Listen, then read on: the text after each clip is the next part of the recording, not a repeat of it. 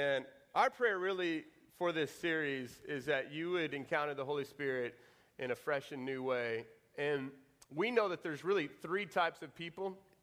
We'll start filling out some notes right here, and we're going to get started.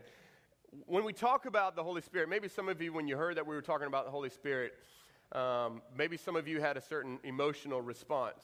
And then there's some of you that maybe had a different emotional response. And so I want to share with you real quick before we kind of go anywhere, kind of what the three main emotional responses that happen whenever somebody hears that we're talking about the Holy Spirit. So here's the first one. The first one is crazy. Crazy. We have people, when they hear about the Holy Spirit, any type of Holy Spirit, they get crazy. They start busting out their sling cloths, and they get really excited because they think we're going to be doing worship for 3 hours, and they just get all really super pumped and excited, and really for some of these people, it's really their desire is to see more of the gifts of the Spirit than a desire to actually have the Holy Spirit Himself. They just want the gifts more than the Holy Spirit, and it can get a little crazy. And how many of you been to a place where it was a little crazy when it came to Holy? Okay, wow, all right, okay. So we have a couple of those. I've had some experiences in that as well myself. And so if you have experienced the crazy side of what people say the Holy Spirit is, where you see people barking and all this stuff, and you're like, and then people are trying to like blame that on the Holy Spirit, and the Holy Spirit's like, I didn't do that. That's not me. And so. You have that side, but people who have been burned on that side, who've had that happen, they go to the second one, which is cautious. Or if you come out of maybe different denominations that were a little bit more traditional, you're extremely, extremely cautious when it comes to the Holy Spirit because you've probably have been burned in some way because you've seen people who've blamed things on the Holy Spirit, and you're like, man, I've never read that in the Bible. There's no way that can be the Holy Spirit, and yet you see people that say that they're Spirit-filled, and they could be crazy, and so you're super cautious, or maybe you came out of a denomination that talked about how the Holy Spirit is no longer active, that the Holy Spirit was something for the Bible days in the New Testament, but now it's you don't need the Holy Spirit because you have Jesus, and so you can just be extremely cautious of that. I'm not going to have hands raised on this one, but I know there's many of you that when we start talking about the Holy Spirit, you kind of tense up a little bit because you're just really cautious about that. But there's also the third group of people, and you have a different type of emotion. And really, this is honestly for people, and we have a number of you that are here in the church that are just newly saved, and maybe you were unchurched totally, and so you are what we would call confused. You're just like, I don't know what to think about the Holy Spirit. I see some things, and I'm not sure about that. And then I see people that are cautious. I'm not sure about that. And I'm just kind of confused altogether. I don't know what to believe. And so the real kind of desire for this series is for us to simply teach what the Bible has to say about the Holy Spirit. Amen. Can we do that? Okay, we're not going to try to fabricate something. We're not going to try to make you moo or cluck like a chicken or say my bow tie or Honda tie or any of those kind of ties. We're not going to do any of those kind of things. We're simply going to come into Scripture, and we're going to find out what the Holy Spirit does based off of the Word of God. Can we do that? And here's my thing. Okay, great. Glad three of y'all are excited about that. So here's the deal. Let me start off with this kind of quote. How many things in our lives are we missing out on because of a preconceived misconception? How many things in our lives are we missing out on because of a preconceived misconception? Growing up, I lived in Houston, and this was back in the days when they had like real theme parks, like Astroworld. Come on, do I have any Astroworld people up in here?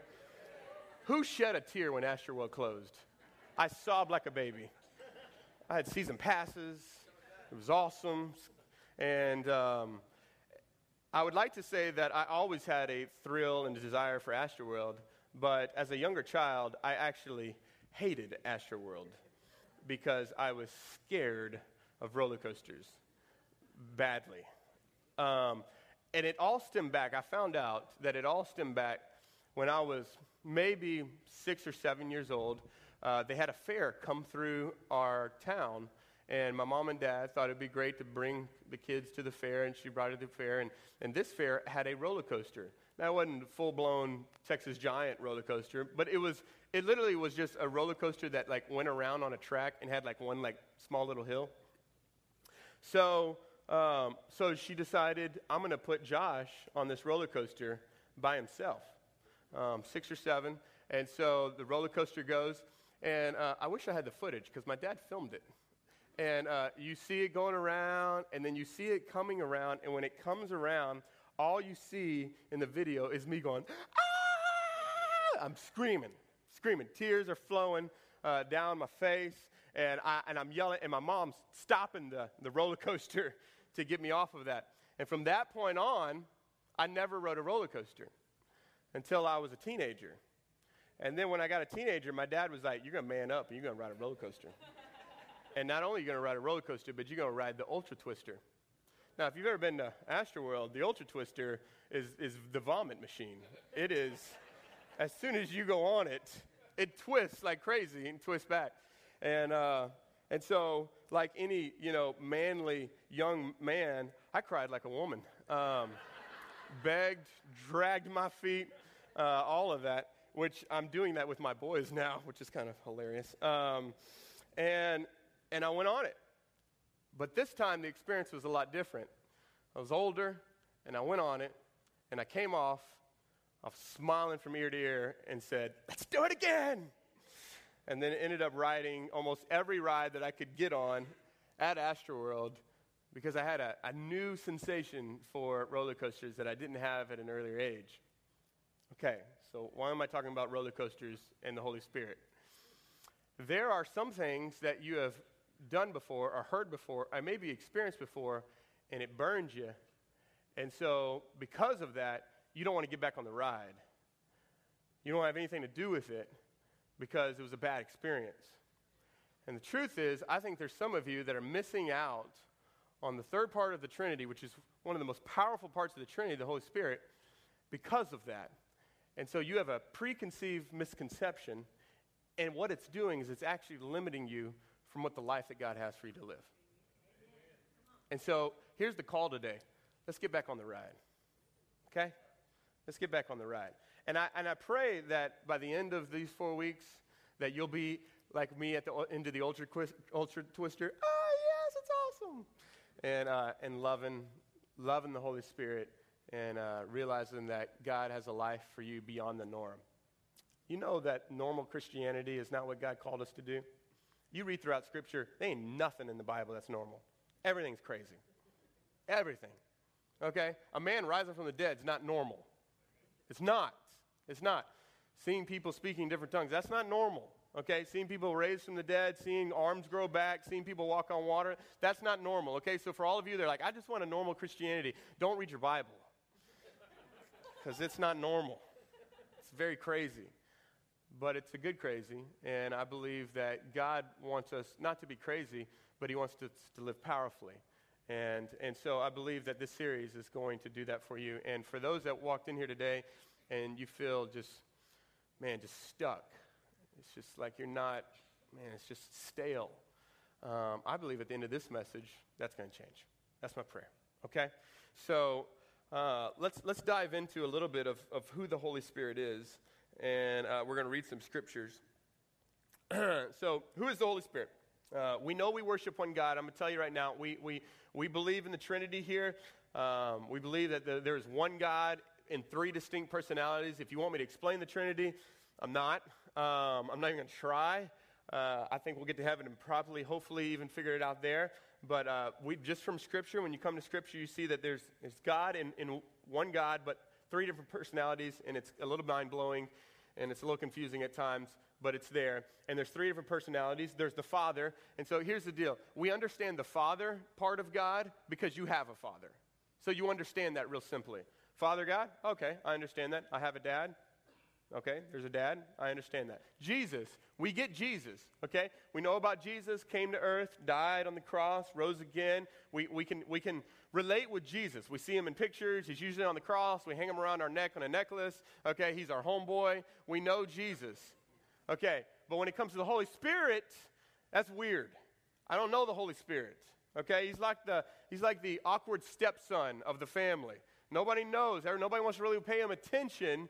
He's kind of the outsider. We got the Father, we got the Son, but we really don't know what the Holy Spirit is about. But the Holy Spirit is just as much God as the Father and as the Son.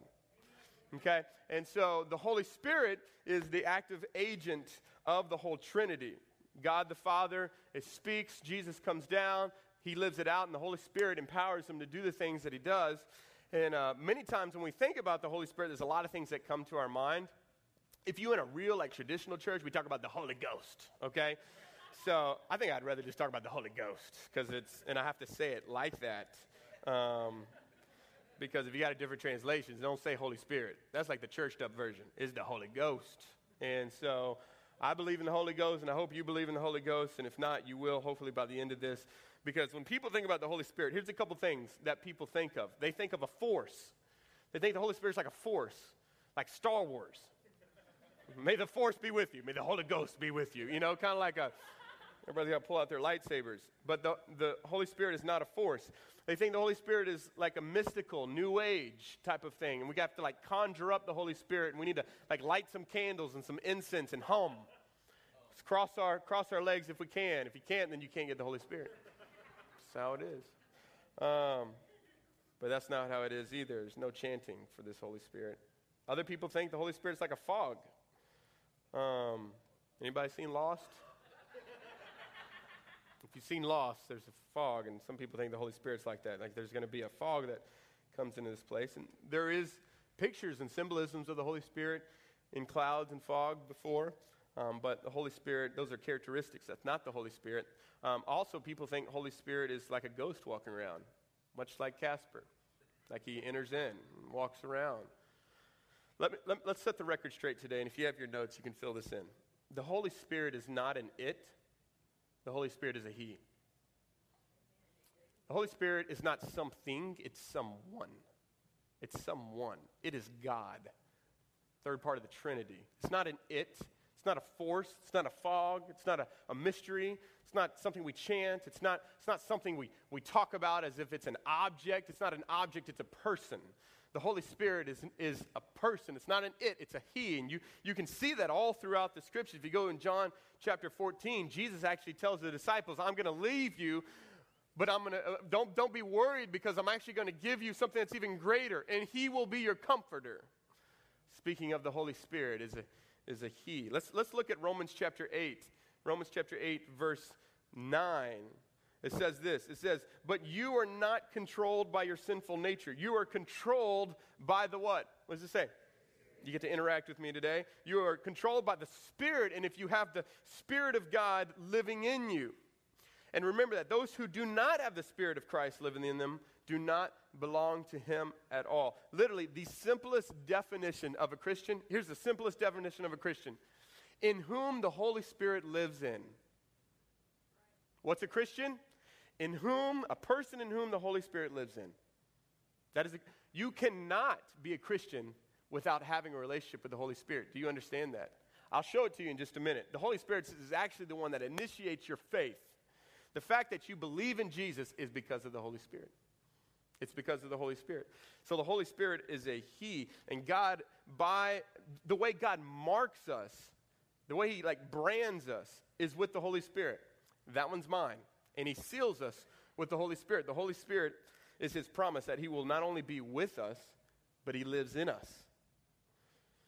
So over the next 4 weeks, we're going to actually look at 4 symbols that the Bible uses of the Holy Spirit. Today, we're talking about fire. In the scriptures, you're going to see the Bible talk about the Holy Spirit as a symbol of fire. Now, here it is. The Holy Spirit is not fire. He's not an object, remember. He's a person. But there's characteristics of a fire that the Holy Spirit kind of emulates, and so that's why he uses the symbolism of fire. We'll talk about in the coming weeks about water and about wind and what that looks like for us.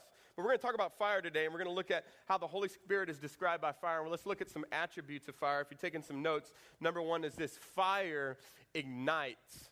Fire ignites. Now, in the Old Testament, many of you know the man David. David was a warrior after God. He was a man after God's own heart. He was a warrior, and the Bible says that David had a yearning, had a great desire to build a house for the Lord. And so God told him, you're gonna build my house, but you're actually not going to be the one who builds it. I'm gonna give you resources. You're gonna resource, and your son is gonna be the one who builds this house. God had a desire to build this place. He wanted to build a place where God's Spirit could dwell. He wanted to build him a temple. And so you go and you fast forward, you look in 2 Chronicles, and they build this temple, and they spare no expenses. I mean, the greatest of gold, the greatest of gems. This is the nicest church you've ever been in. And they build this place. And I want to catch up with this story, because what ends up happening is they gather all of the people. They gather them all for this kind of grand opening of this temple. And they gather them all together. And Solomon, who builds it, which is David's son, he's the one who built it, stands up. And he's gonna say something to the crowd. Let's catch up with him in 2 Chronicles chapter 6, starting in verse 12. Then Solomon stood before the altar of the Lord in front of the entire community of Israel, and he lifted his hands in prayer. Now Solomon had made a bronze platform, 7.5 feet long, 7.5 feet wide, 4.5 feet high. And he had placed it at the center of the temple's outer courts, and he stands on it. And then he kneels in front of the entire community of Israel, and he lifts up his hands towards heavens, and watch what he prays. He prays, O Lord, God of Israel, there is no God like you in all of heaven and on earth. You keep your covenant, and you show unfailing love to all who walk before you in wholehearted devotion. You've kept your promise to your servant David, my father. You made that promise with your own mouth, and with your own hands you have fulfilled it today. Meaning that God told David, you're going to have a house, we're going to build it, and I'm going to dwell in it. And so Solomon's going, you've done everything that you said you would do. And here we are today. Now skip over to chapter 7, and this is the end of his prayer. It says, when Solomon finishes praying, what happens? Fire flashes down from heaven. It burns up all of the offering and sacrifices. And watch what happens. And the glorious presence of the Lord fills the temple. The priests could not enter the temple of the Lord because the glorious presence of the Lord filled it. And when all the people of Israel saw the fire coming down and the glorious presence of the Lord filling the temple, what did they do? They fell on their face on the ground, and they worshiped and they praised the Lord, saying, He is good and His faithful love endures forever. So the Old Testament, we have a temple. They pray. They dedicate this building to the Lord. God shows up in fire, comes, burns up offerings, His presence fills the temple. That's Old Testament. Okay, now let's fast forward to New Testament, because New Testament, the story changes a little bit. Now it's not that God fills temples. Let's check in 1 Corinthians chapter 6, verse 19. Let's see where the Holy Spirit dwells now. Holy Spirit no longer dwells in temples in the New Testament because Jesus shows up on the scene and He changes. He's a game changer. 1 Corinthians 6, verse 19 says, don't you realize that your body is the temple of what? You are the temple of the Holy Spirit. So Old Testament, we built a place. We built a temple. Holy Spirit dwelt in that. New Testament, Jesus shows up on the scene, conquers death, conquers hell. And now, when we put our faith in Him, we are the temple of the Holy Spirit. Now watch this. Who lives in you and was given to you by God. You do not belong to who? To yourself. Okay. So now the Holy Spirit no longer dwells in temples, it dwells in people, and specifically people who have given their lives to the Lord. John the Baptist also pointed this out, that Jesus, by His Holy Spirit, initiates things. He ignites things in our lives. Let's look in Luke chapter 3, verse 16. John the Baptist, this is what he says. John answers them all, and he says this, I baptize you with water, but He who is mightier than I, speaking of Jesus, He who is mightier than I is coming, and the strap of whose sandals I'm not worthy to untie, He will baptize you. What is He going to baptize you with? Holy Spirit and fire. Some translations say Holy Spirit fire. So what John was saying is, listen, there's really two births that you have. I'm going to baptize you with water. He's going to baptize you with fire. Jesus goes on and tells Nicodemus that, listen, you need two births. You need to be born twice. And Nicodemus is like, I can't figure this out. What are you talking about being born twice? How do I get up in my mom and all that? Is it crazy and all that? And he's like, no, listen. You're born of water, and then you're born of spirit. Everyone in here is born of water, okay? And you're like, oh, no, I was C-sectioned. Okay, no, you were born of water. You were in a sack of water. It's called a placenta, okay? It's water.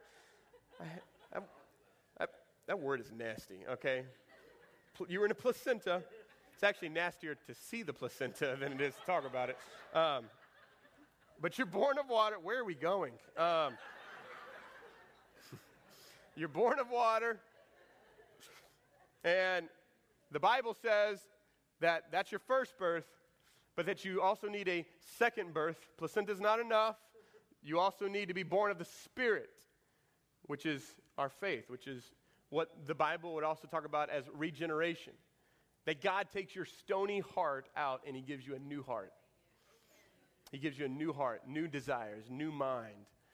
That and what you read in this passage is that the Holy Spirit is the one who does that. That's Jesus saying. Jesus is coming, and Jesus will baptize you with Holy Spirit and with fire.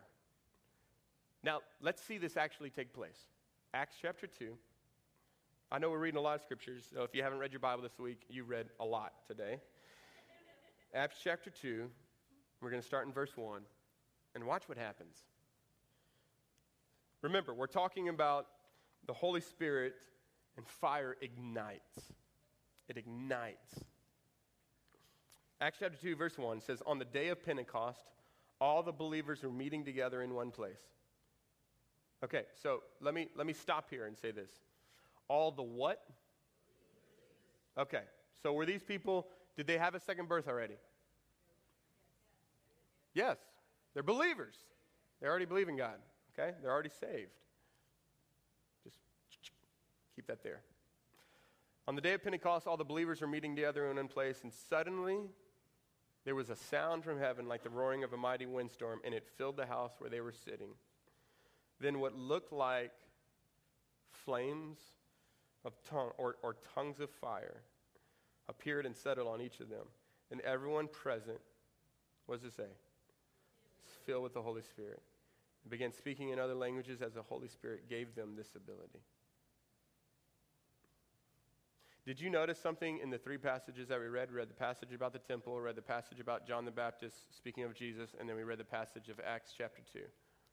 Did you notice a common thread? Fire. Yes, but did you also notice a different common thread? The Holy Spirit is the one that ignited the presence of him in the temple. He ignited our faith, and he ignited the beginning of the church. He started all those. You know that?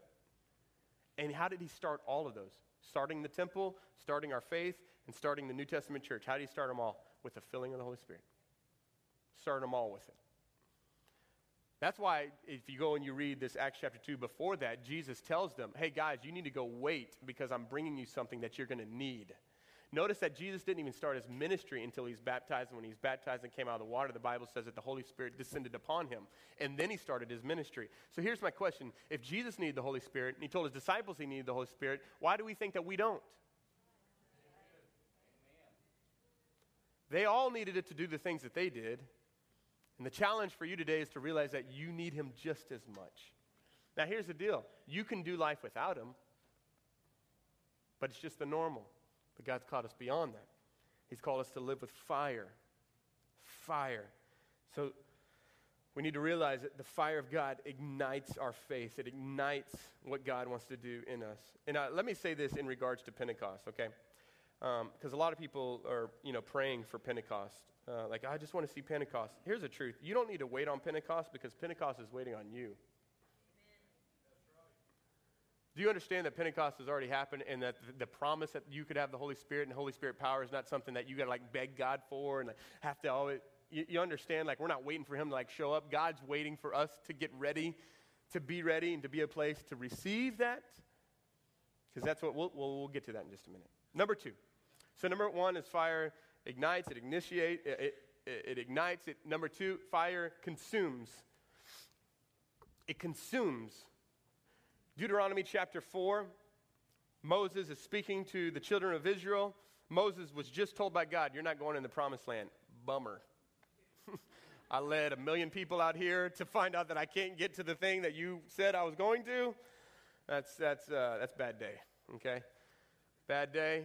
And so now he's going to turn, knowing that he can't get in, he's going to turn to the children of Israel and he's going to tell them something. And he's going to talk to them specifically about the idols that they like to play with.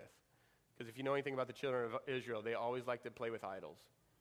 I mean, he goes up to the mountain, spends time with God on a fiery mountain, comes down with 10 commandments, and the guys are worshiping a golden calf. He's like, what the heck? I left for like just a short period of time. You're already worshiping another idol? And so Moses is going to speak directly to that. If you want to go into the promised land, here's the thing that you got to realize about God, and this is what he says.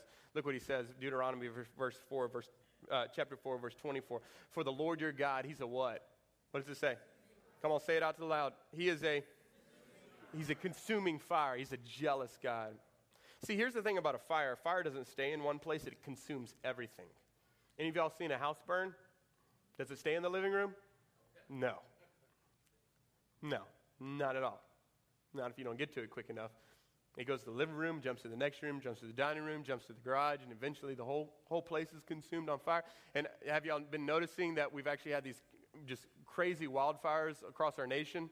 Colorado and California and New Mexico and Arizona. And they say this. They say, I was reading a story that said that the reason why there's so many wildfires going on is because actually there's not enough fires. Because the thing about fires is when a fire starts, everybody wants to put it out.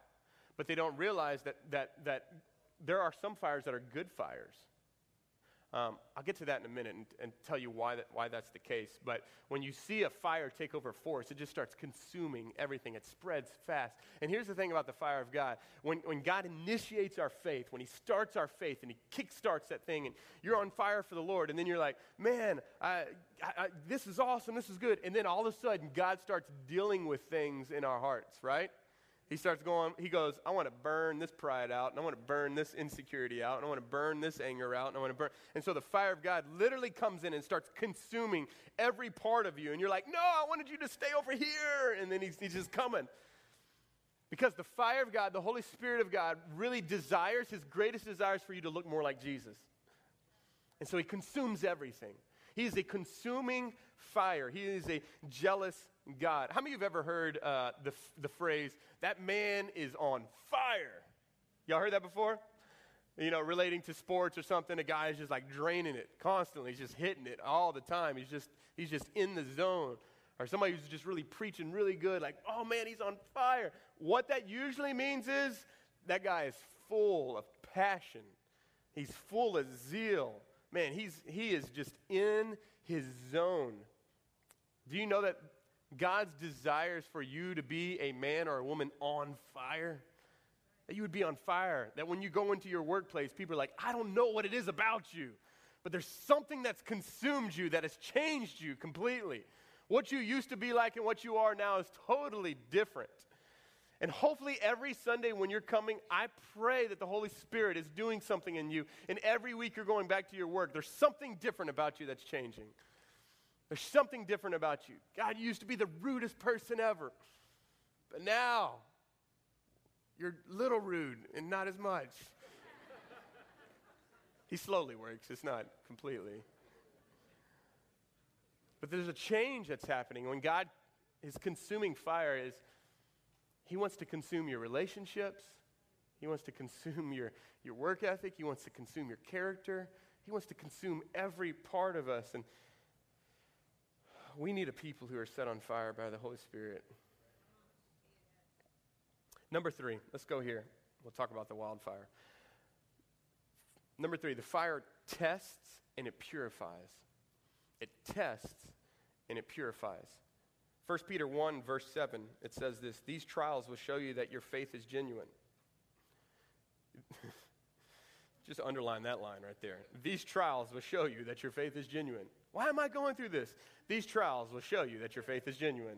It's been a heck of a week. These trials will show you that your faith is genuine. And you go through something, you're like, I almost lost my salvation. Any of y'all done that before?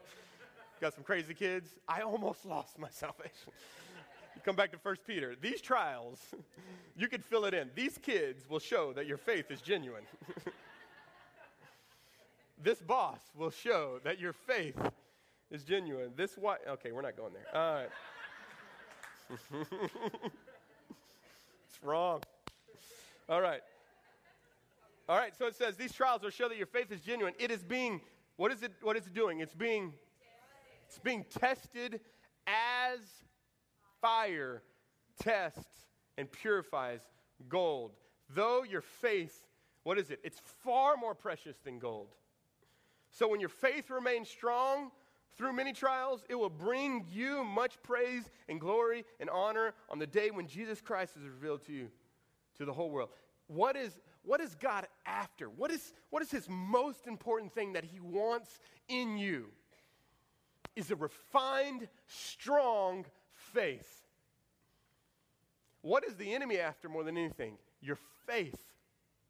He's after your faith. He wants you to become faithless. He wants you to doubt God. That's what he wants you to do. And so trials come your way, and the first thing you do is you start, what do? You start doubting God. Your faith gets kinked. And what God, through the Holy Spirit, is trying to do to light you on fire for him, the Holy Spirit is trying to do to burn you, to destroy you. God's consuming fire is to light you on fire so you can be for his glory. The devil tries to come with fire to literally destroy you. How many of you have ever felt burned before? And it didn't feel like it was a God burn. It felt like it was an enemy burn. Just charred all over. But this says that the trials that we walk through, that the Holy Spirit uses it as tests. It tests our faith. You know, the Holy Spirit is very, very personal to Lindsay and I in the season that we're walking through now. I've never been tested more in my faith than in the past year and a half. Ever. I mean, before that, to be honest, my faith really was rarely tested. So God has a way of putting us to the test to see that if what we say and declare on Sunday morning in that worship song is going to be something we live out on Monday morning with our boss. Amen. To see if what we are declaring to the people on our row, that God is good, that you get to go home and try to live that out. Okay? And so there's just tests. And some of you right now, you're in a test. And it may be financially, it may be occupationally, it may be relationally. Maybe your marriage is just in a place. It's just, man, it just feels like there's friction and fire. But in that testing, God is forging something even stronger. You know, Lindsay and I say this now. Our marriage is better on the other side now of what we've walked through. Because the Holy Spirit is just refining things. It's pulling things out. See, because it's not only testing you, it's purifying you at the same time. See, because the fire is not just a test, it's a purifier. So it's not just a test that it's genuine, it's also to purify it, to make it even better.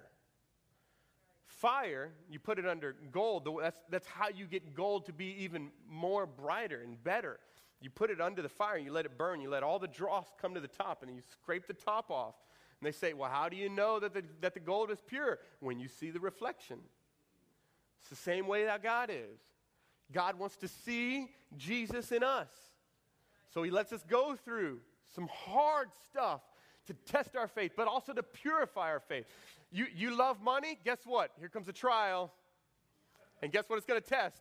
Money. It's going to test money. You have an anger issue. Why is it that I have to be at a job where this guy always makes me angry? Maybe because God is trying to purify that area of your heart.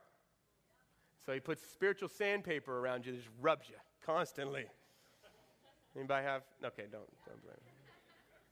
Your boss may be here or something. But it purifies. I mean, we live in a day where sin is engulfing people like crazy. Do y'all know there's a growing hostility not only towards church and Christians, there's a growing even hostility towards Jesus. You're cool with you do everything. Just don't say Jesus. Don't say Jesus. Family units are crumbling. People, as what Scripture would say, people are calling evil good and good evil. Do you know that more people are dying by their own hands than they are by car crashes? Do you know that more soldiers are dying by their own hands than by war? Do you know that? Why is that? Because the enemy is trying to burn people up. And the way he gets us is through sin. It's through sin. People are turning drugs to feel more alive. They're turning to alcohol to drown the feelings that they do feel. Like I said, there was the Great Fires in 1988 of Yellowstone. It burned 1.4 million acres of forestry at Yellowstone. And they thought it was going to just destroy Yellowstone. Come to find out, 1 year later, Yellowstone was actually more vibrant than ever before. You know why? Because when the fire came through, it burned up all of just the trash that was in the forest. It also burned up good trees too, but what it did is it also let some of the sprouts of the seeds of these cones and stuff just blossom. And so it literally seeded the entire forest, 1.4 million acres. It seeded them. And the next year when it came back, they had sprouts of new trees growing everywhere. Can I tell you, the Holy Spirit is very much like that. He comes through and it seems like he's like mowing over everything, destroying everything. But you look a month, a year later, and you're like, man, I'm not where I was. Thank God for his Holy Spirit that he came and he burned that area of my heart up. Amen. We want to burn for Jesus, but we want to burn for Jesus for holiness. Not that Jesus comes and burns sin, that he burns our passion to even just want to stop sinning. Right. The Holy Spirit purifies us from all impurities. Y'all know the story of Shadrach, Meshach, and Abednego. You want to talk about a test by fire? That was like literal fire. Literally. It was fire.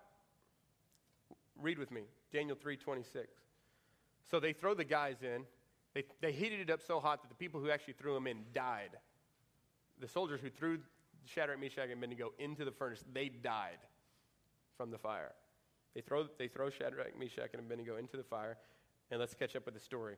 Verse 26. Then Nebuchadnezzar came near to the door of the burning fiery furnace, and he declared, Shadrach, Meshach, Abednego, servants of the Most High God, come out and come here. Then Shadrach, Meshach, and Abednego came out from the fire. And the satraps, anyways, we'll skip those. The governors, I know that word, the king's counselors, gathered together and saw that the fire, watch this, the fire had not had any power over the bodies of those men. Even the hairs of their heads was not singed. Their clothes were not harmed, and no smell of fire had even come upon them. You might want to write this down. People set on fire can walk through fire. Amen. People set on fire can walk through fire. The reason why we have a hard time walking through fire is because we're not on fire. And so it burns us up. But people set on fire can walk through fire. People that are so filled with the Holy Spirit that nothing can destroy them. I love the story of Acts when Saul is out there murdering people, and people are still giving their lives to the Lord. I mean, nowadays we say like, hey, come to Jesus. He'll forgive you of your sins. You'll go to heaven. It's going to be great. In those days, they're like, come to Jesus. You might get killed tomorrow. What about that altar call? Come to Jesus. You could have your head chopped off. And ours is maybe watered down a little bit now. And you see the book of Acts. Every time the enemy was going in and trying to burn people, literally burning people at the stakes, are stoning people, are putting them in front of lions and killing them and mauling them. Every time that happened, the church grew faster and stronger. It just grew faster and stronger because a people set on fire can walk through fire. So the enemy can try to burn you up, but you're on fire, so he can't touch you because you're already on fire. If it's on fire, it can't be on fire again. It's already on fire once. It can't be on fire twice. So my challenge to you is, if you're walking through something, is ask the Holy Spirit, God, I need fresh fire to walk through this. I need you. Fire tests and it purifies. And let's wrap this up. Number 4, fire must be fueled. Fire must be fueled. 2 Timothy chapter 1, verse 6. This is Paul encouraging his son in the Lord, Timothy. And this is what he says. He says, Timothy, for this reason I remind you to fan into flame the gift of God which is in you. You might want to underline that. It's in you.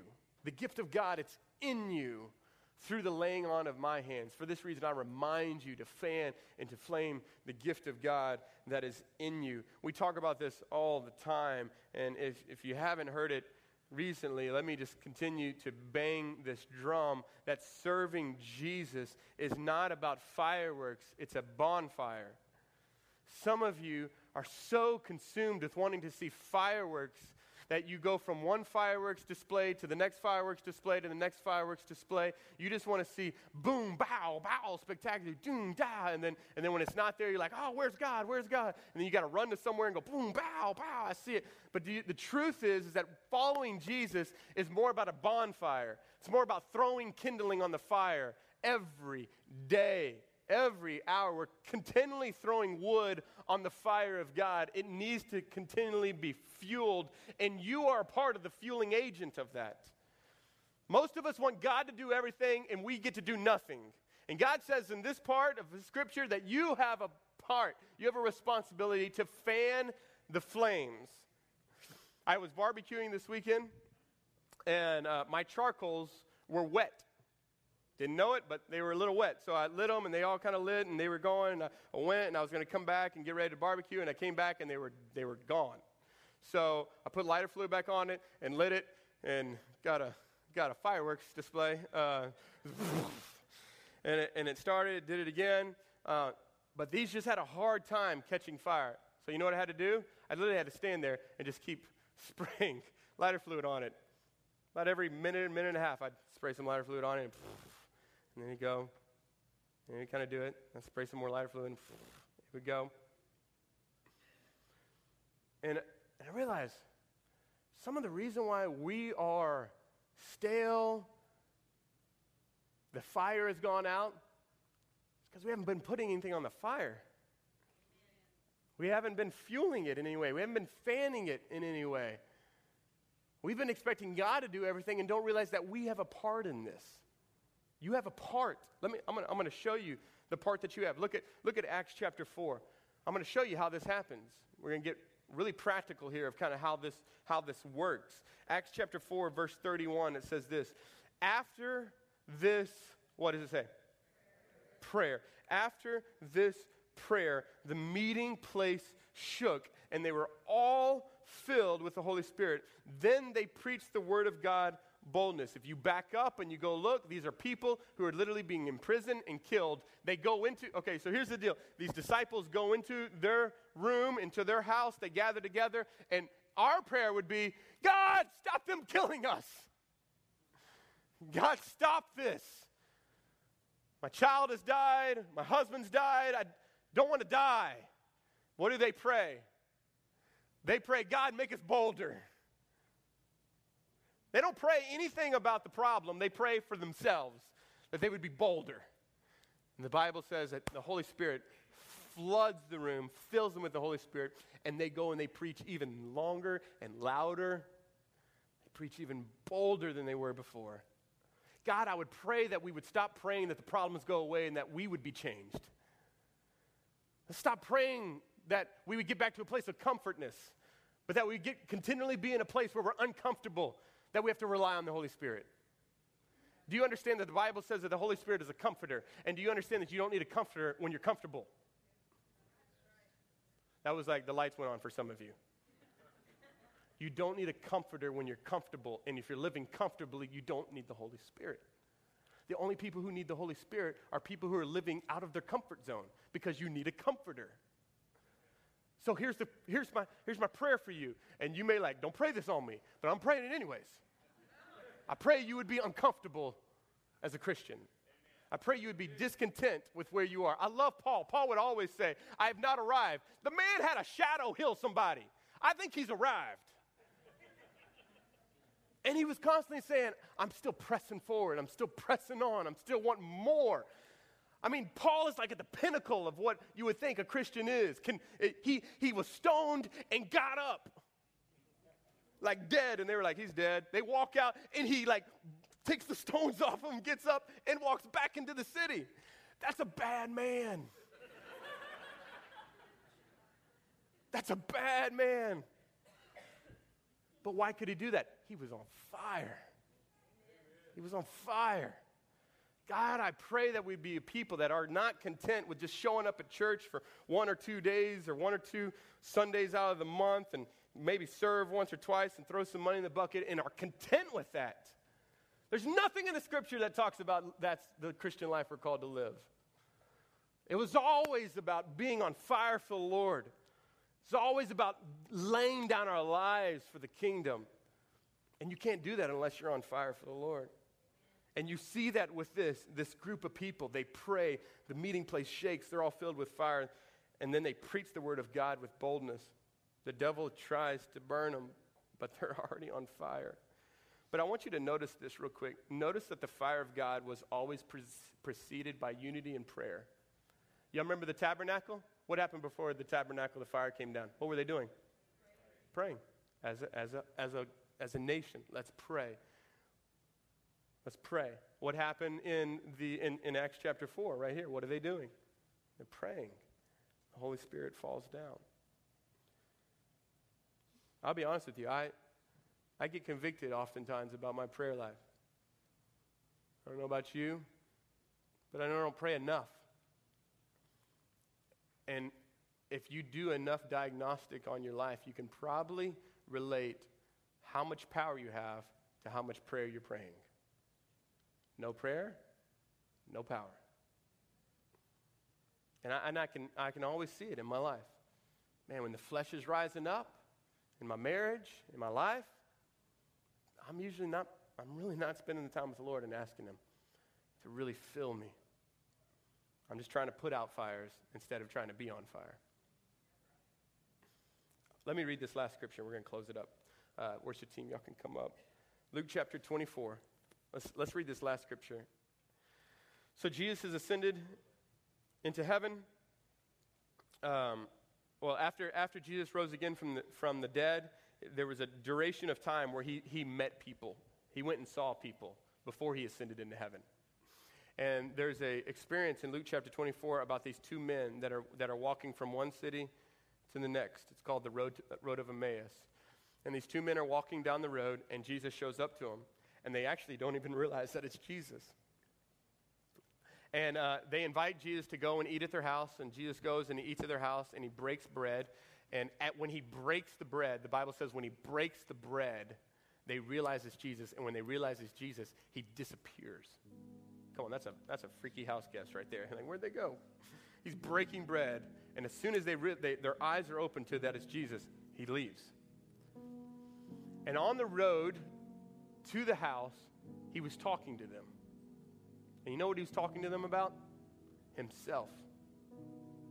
He was going all throughout the Old Testament about how it pointed to Jesus, and he was talking about himself. And I want to read, we're going to catch up to this verse in verse 32. This is what they say. After he disappears, they realize, man, that was Jesus. That was Jesus. Look what it says. And they said to each other, did not our hearts, what is it? Burn.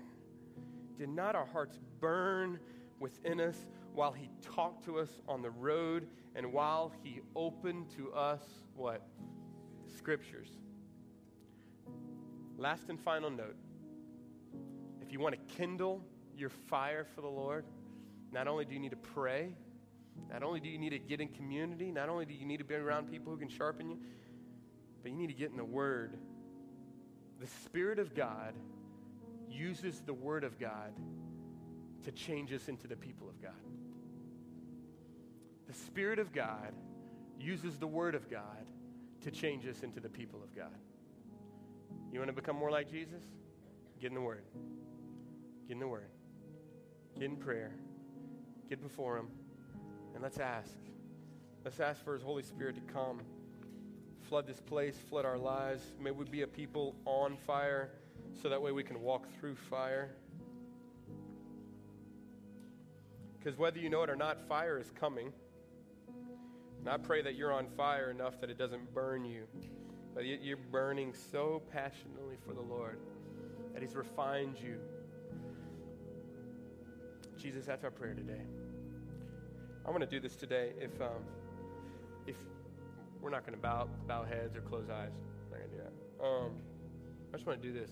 If you've been walking through a season in your walk with the Lord, well, let's start here. If you never experienced the Holy Spirit, the truth is probably you've never experienced the Holy Spirit first because the Holy Spirit has to ignite faith. And that comes when we acknowledge that He is Lord of our lives. And when we make that acknowledgement, even the Holy Spirit's doing something in us to make that acknowledgement. When we make that acknowledgement, the Bible says that God comes in and gives us a new heart. And that's regeneration. That's a new birth. And there's some of you that never experienced the Holy Spirit because, first off, you've never had the second birth. You've been born of water, but you've never been born of the Spirit. You've never had God come in and rule and reign in your heart. And so I want to do this first and foremost. If that's you and you say, I don't know. I've never been born again. I don't know what that is. If that's you, will you stand right now all over this place? Any of you? Anybody? Okay. All right, I got to offer that one first. Okay, the second one I want to say is if you have been stalemated in your faith, the reason we called this message Fresh Fire is because if you're not kindling it, it can burn out or it can just become stale. Maybe you've been battling depression or you've been battling some stuff and you just, power and fire would not mark my life. And I need it and I want it. If that's you, will you stand? Will you stand? Okay. Praise God.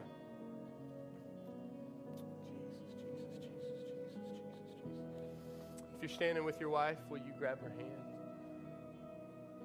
And if you're around somebody that's standing as a church, we want to pray together for these people and for us that God would give us a fresh fire. So would you just kind of stretch your hand if you're kind of near somebody? All that is we're just agreeing that God's going to do what He says He's going to do. So Father, let's pray together. Father, Lord, we pray right now, God. God, I pray for every person who stood today. God, I thank You, Lord, that You want to show Yourself new and fresh to them. God, we pray, Lord, right now, Holy Spirit, would You meet them right where they are, right where they are. Fire of God, would You come and would You breathe fresh on them. God, we pray that You would stir up the gifts of God that's inside of them. God, as they ask, as they pray, as they read the Word this week, God, I pray fresh and newness. God, new relationship, new fire for You, new passion for You. God, I pray that these would be people that would be marked as people on fire for the Lord, passionate about You. Lord, passionate about being a woman and a man of God that's pursuing You in their family, in their marriage, in their workplace. God, I thank You, Lord, Holy Spirit, that You say, just ask. You just ask. You want to give it to us freely. So, Holy Spirit, would You come new and fresh again?